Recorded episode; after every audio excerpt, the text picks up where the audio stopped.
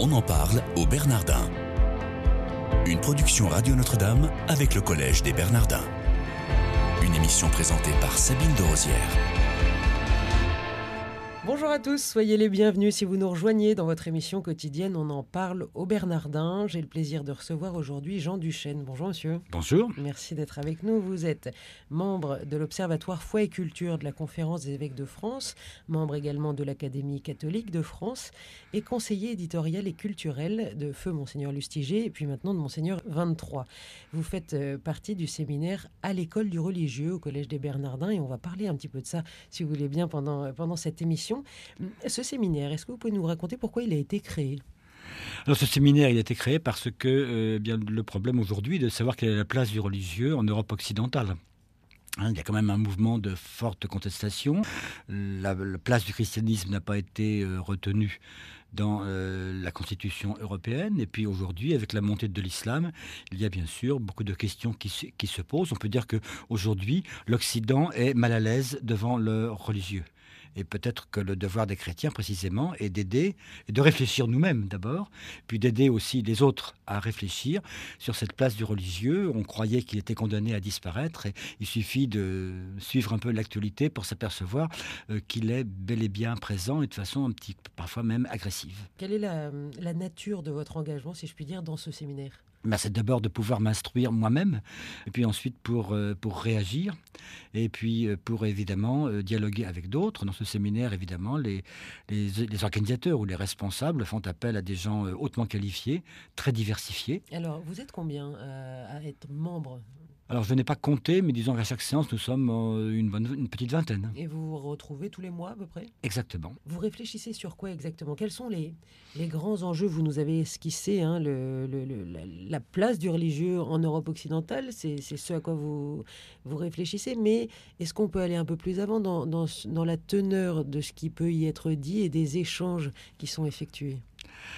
Alors, en, fait, cela arrive selon, disons, la, compétence des, intervenants. Il y a d'abord une dimension internationale parce que la situation est extrêmement différente d'un pays à l'autre, en fonction des traditions, mais aussi en fonction des orientations, des orientations actuelles. Cela peut également dépendre du point de vue euh, d'où on se place pour examiner la question, que ce soit au, niveau euh, de l'histoire des idées, au niveau des problèmes juridiques du culte, au niveau euh, des relations avec les gouvernants, au niveau de, la transmission, de la place du religieux dans les écoles, qui, a quand même une, bonne part d'enseignement religieux qui reste dans les écoles, avec toutes les difficultés que cela pose pour un enseignement qui n'est pas obligatoire. Donc il y a évidemment beaucoup de problèmes et euh, effectivement ça amène à réfléchir, à relativiser d'abord la situation telle que nous la connaissons immédiatement chez nous et puis aussi à nous interroger sur le bien fondé des solutions qui sont mises en œuvre euh, ailleurs. Est-ce que justement vous avez en tête euh, quelques exemples de ce qui se passe chez nos voisins européens? Ah, Chez nos voisins européens, il y a, beaucoup de choses. De, de, savoir, par exemple, prendre un exemple tout simple, que de savoir que faire des élèves qui ne veulent pas aller au cours d'instruction religieuse Euh, est-ce qu'on va mettre à, la place, parce qu'il faut bien les, occuper pendant ce temps-là, si c'est inscrit, si inscrit dans les, si pas en dehors, si vous voulez, des, programmes scolaires comme c'est le cas en France. Euh, mais alors à ce moment-là, quelle morale laïque va-t-on pouvoir, euh, va-t-on pouvoir donner? Une autre question très intéressante qui se pose, c'est aussi, en général, ce sont les parents qui vont décider si les enfants iront ou non au cours d'instruction euh, euh, religieuse. Oui, mais dans l'état actuel des choses, la majorité est de plus en plus tôt. Et dans quelle mesure est-ce que l'adolescent, à partir je ne sais pas, 12, 13, 14 ans, 15 ans sans doute, 16 euh, ans incontestablement, a le mot à dire et peut-il décider lui de prendre ou, de, ne pas prendre?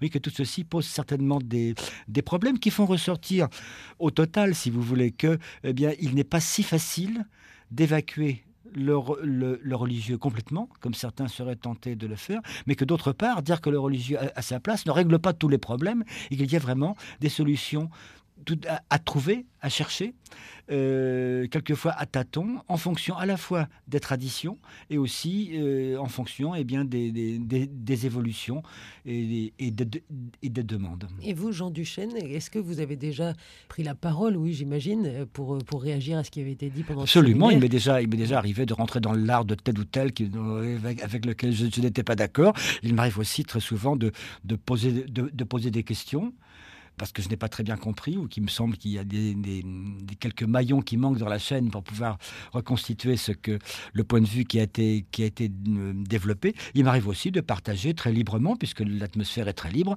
les idées qui ont pu me venir en écoutant tel ou tel. Est-ce que vous avez réussi déjà à esquisser quelques solutions? Mais je pense qu'il y aura, comme toujours, dans tous les séminaires des, Bernardins, un colloque conclusif qui s'étendra sur une journée entière et qui servira un petit peu à ramasser à la fois toutes les questions qui ont été rencontrées et puis les solutions qui auront pu être, euh, qui qui pu être envisagées. il se pourrait même que cela donne lieu à la publication d'actes de, de colloques, par exemple. On en parle au Bernardin aujourd'hui avec Jean Duchesne, qui est membre de l'Académie catholique de France et membre du séminaire à l'école du religieux.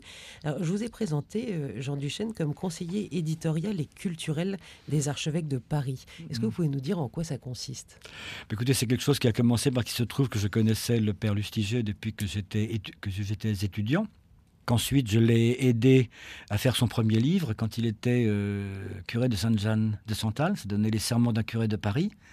Et puis après, quand il est revenu, quand il est parti comme évêque d'Orléans, à sa grande surprise, qu'il est revenu à sa plus grande surprise encore, à peine plus d'un an plus tard, euh, à Paris, euh, là on s'est dit qu'il m'a dit, ben, mon pauvre vieux, il faut continuer.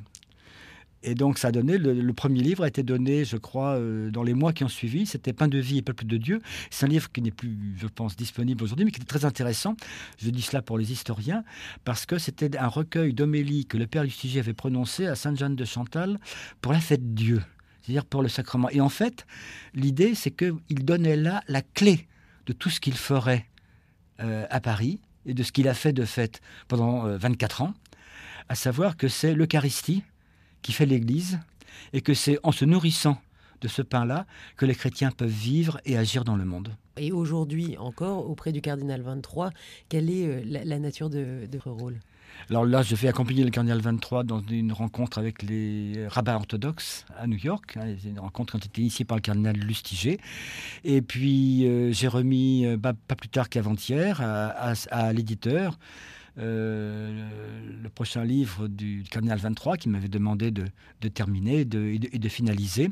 Il s'agit donc d'une collection de ses homélies sur l'évangile d'un Marc nous avons entrepris, le cardinal a souhaité entreprendre, donc euh, mettre ces, homélies qui ont une très grande valeur, je trouve, un, un avis personnel. Tous ceux qui les ont écoutées ne me démentiront pas. Donc de rassembler ces homélies sur le même évangile, de manière à constituer, eh bien, en quelque sorte, un commentaire presque complet je dirais, très pastoral. Alors là, cette année, ce sera l'évangile de Saint Marc. L'année dernière, c'était l'évangile de Saint Matthieu. Le titre, c'est euh, Dieu ouvre des chemins. C'est déjà paru chez Salvatore.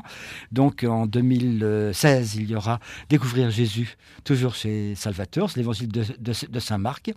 Et puis, euh, le cardinal, nous, travaillerons, le cardinal euh, reverra lui-même ces homélies pour l'évangile de Saint Luc en 2017, et puis, euh, si Dieu lui prête vie, euh, l'évangile de Saint Jean pour terminer.